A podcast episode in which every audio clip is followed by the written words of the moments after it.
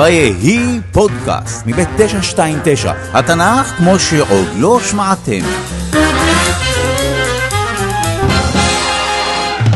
זהו הסיפור על דוד המלך, כוכב העל של התנ"ך. חלק ראשון, אדמוני ויפה עיניים. אז איפה היינו? שמואל הנביא כבר הודיע לשאול המלך שאלוהים מתכוון לבחור מישהו אחר למלוך במקומו. השאלה הייתה כמובן, מי יהיה המלך החדש? אנחנו מצטרפים לשמואל הנביא בדרך לבית לחם.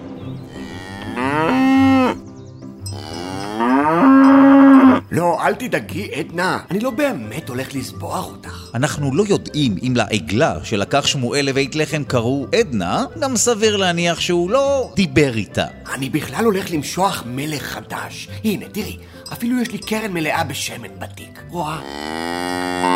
היי, שמואל הנביא! לאן אתה הולך? אני? סתם, לסבוח את העגלה הזאת. אה, אוקיי, תבלה. תירגעי, עדנה, זה רק סיפור כיסוי. אלוהים אמר לי ללכת למשוח את אחד מהבנים של ישי בבית לחם. אני חששתי ששאול ישמע על זה ויהרוג אותי. אז אלוהים אמר לי לקחת עגלה, כדי שיחשבו שאני סתם הולך לסבוח עגלה. את יכולה להירגע. שלום כבוד הנביא, לאן אתה הולך? לסבוח, חד משמעית לסבוח עגלה, ואל תאמיני לאף אחד שיגיד לך משהו אחר. אוקיי, מה שתגיד. וואי, וואי, וואי, איך אני הולך לסבוח אותה, היא תהיה טעימה. עדנה, תסמכי עליי. זה באמת היה סיפור כיסוי. אלוהים אמר לשמואל ללכת ולהמליך את אחד מהבנים של מישהו בשם ישי, שגר בבית לחם. הנה ישי. אלוהים בטח התכוון לבן הבכור שלי, אליאב. אליאב! כן, אבא? וואו. כן, וואו, נכון? תראה כמה הוא יפה וכמה הוא גבוה.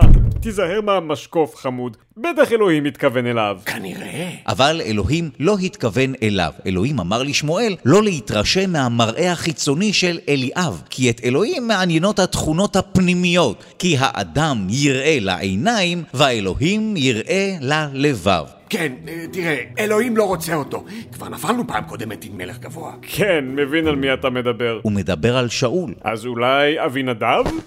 כן, אבא? אוקיי, קצת פחות וואו. אבל גם אבינדב לא היה המלך המיועד. יש לי עוד בן, שמה. שמה? איפה הוא? פה, שמה. לא הבנתי, הוא פה או שמה? אה, אולי הוא באמת שמה. שמה? בעצם מבטאים את זה שמע.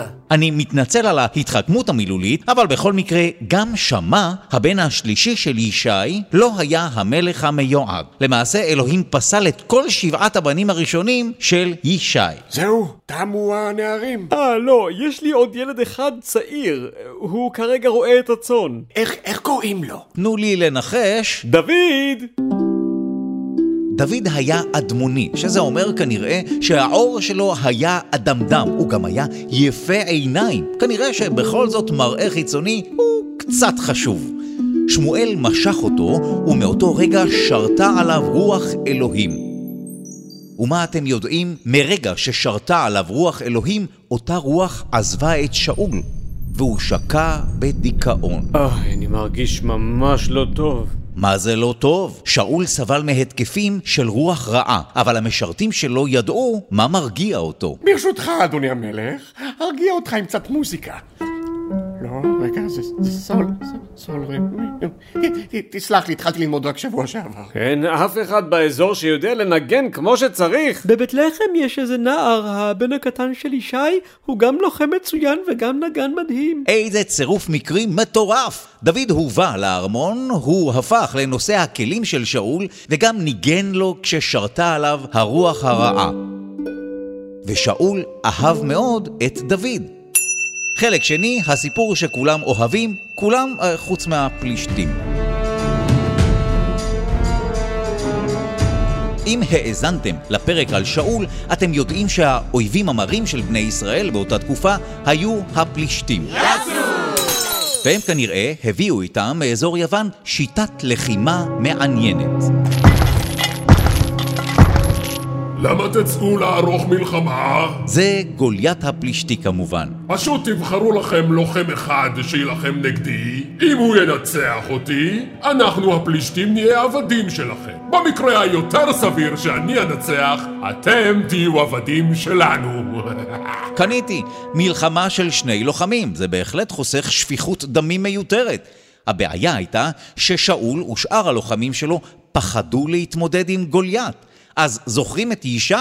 שבעה בנים שלו יצאו למלחמה, ודוד הצעיר עזב את הארמון של שאול כדי לראות את הצאן. אלא ש...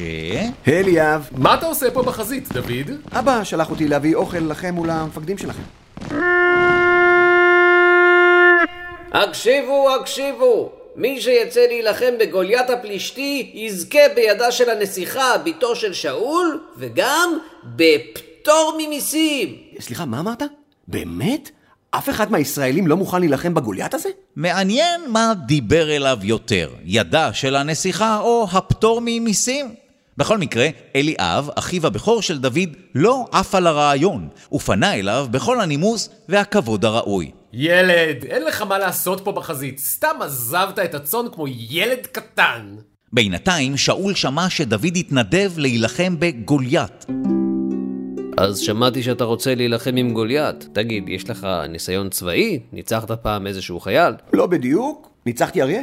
אריה. ודוב. אני מקווה שאלו שמות של חיילים, אריה ודוב. לא, לא, לא, אני, אני מדבר ממש על אריה ודוב. אבל מי שעזר לי לנצח את האריה והדוב, יעזור לי לנצח גם את הפלישתי. הוא מתכוון לאלוהים. השתכנעתי, תנו לו להילחם עם גוליית. הוא השתכנע, בעיקר כי אף אחד אחר לא התנדב להילחם בגוליית. אבל אתה לא יכול לצאת ככה למלחמה. תלבישו אותו בשריון. הם הלבישו את דוד בשריון, אבל זה לא בדיוק היה הסגנון שלו. זה... זה קצת כבד, אבל בסך הכל הכל אה, בסדר. הנה, אני אפילו מצליח להרים את הרגל. אוקיי, אם מישהו ירים אותי, אני אראה לפלישתי הזה מה זה. אז דוד ויתר על השריון, לקח חמישה חלוקי נחל ומקל, והלך להילחם בגוליית ככה, בלי שריון. שלחו ילד להילחם בי. מה אני, כלב שאתה בא אליי עם מקלות? את ההמשך אתם בטח מכירים. דוד ניצח את גוליית בלי חרב, רק בעזרת הקלע. הוא ירה לו אבן למצח. ואחר כך לקח את החרב של גוליית עצמו וחרט את ראשו של גוליית. זה סימן את ניצחון הישראלים על הפלישתים. הישראלים רדפו את הפלישתים ובזזו את המחנה שלהם. דוד לקח את הראש הכרות של גוליית והביא אותו לירושלים. חלק שלישי, קונצ'רטו לכינור וחנית. דוד ניצח את גוליית, והראשון להתאהב בו אחרי הקרב היה יהונתן, בנו של שאול. הבאים להתאהב בו היו, נו טוב, בערך כל העם, וכמעט בכל יישוב נשים שרו את השיר הבא. רבבה זה עשרת אלפים. בכל מקרה, מלך עוצמתי, מלך שבטוח בעצמו, בהחלט יכול לפרגן לגיבור החיל שהציל את העם. אבל אם אתם זוכרים, שאול הוא לא מלך כזה. אז מאותו רגע, בעיניו של שאול, דוד הפך לאויב. ובאמת, למחרת, כששרתה על שאול הרוח הרעה, דוד ניגן לו כהרגלו בכינור, שזו מילה תנכית לנבל. סליחה שאיחרתי, אה, אתה יכול לצאת עם הכלי המוזר הזה. הגעתי. שש שנים בן אדם לומד לנגן על כינור? בשביל מה? אבל מצבו הנפשי של שאול היה רעוע. הרוחות רדפו אותו, הוא תפס את החנית שלו והשליך את החנית על דוד. דוד התחמק מהחנית והחנית פגעה בקיר. זה בגלל הביצוע שלי? כי אם כן, אני מעדיף נגיד שתבטא את זה אחרת. מסך שלא עולה, או שתיתן לי סימן אדום, אה, אתה יודע, משהו כזה. זה לא היה הביצוע, זה היה המצב הנפשי הרעוע של שאול. הוא שם לב שרוח אלוהים שורה דווקא על האויב שלו, על דוד. בכל מקרה, בת המשפחה השנייה שהתאהבה בדוד הייתה מיכל, הבת של שאול. אה, דוד, אני משרת של שאול. כן? תשמע, הוא רוצה שתתחתן עם הבת שלו. מירב? לא, מירב ניתנה למישהו אחר. מיכל. אה, או-אה.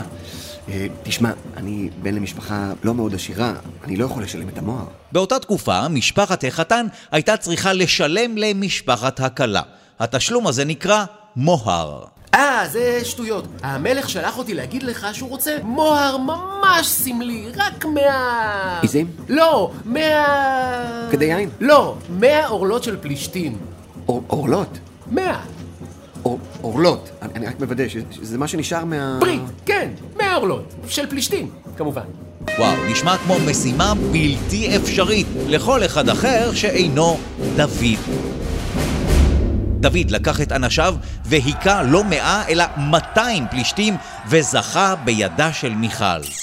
איזה סיפור רומנטי. עכשיו דוד היה גם חותנו של המלך, גם מנהיג צבאי וגם הנגן האישי שלו. ולמרות שיהונתן ניסה לשכנע את שאול לא להרוג את דוד, אחרי הניצחון הצבאי הבא חזר על עצמו הקונצ'רטו לכינור וחנית.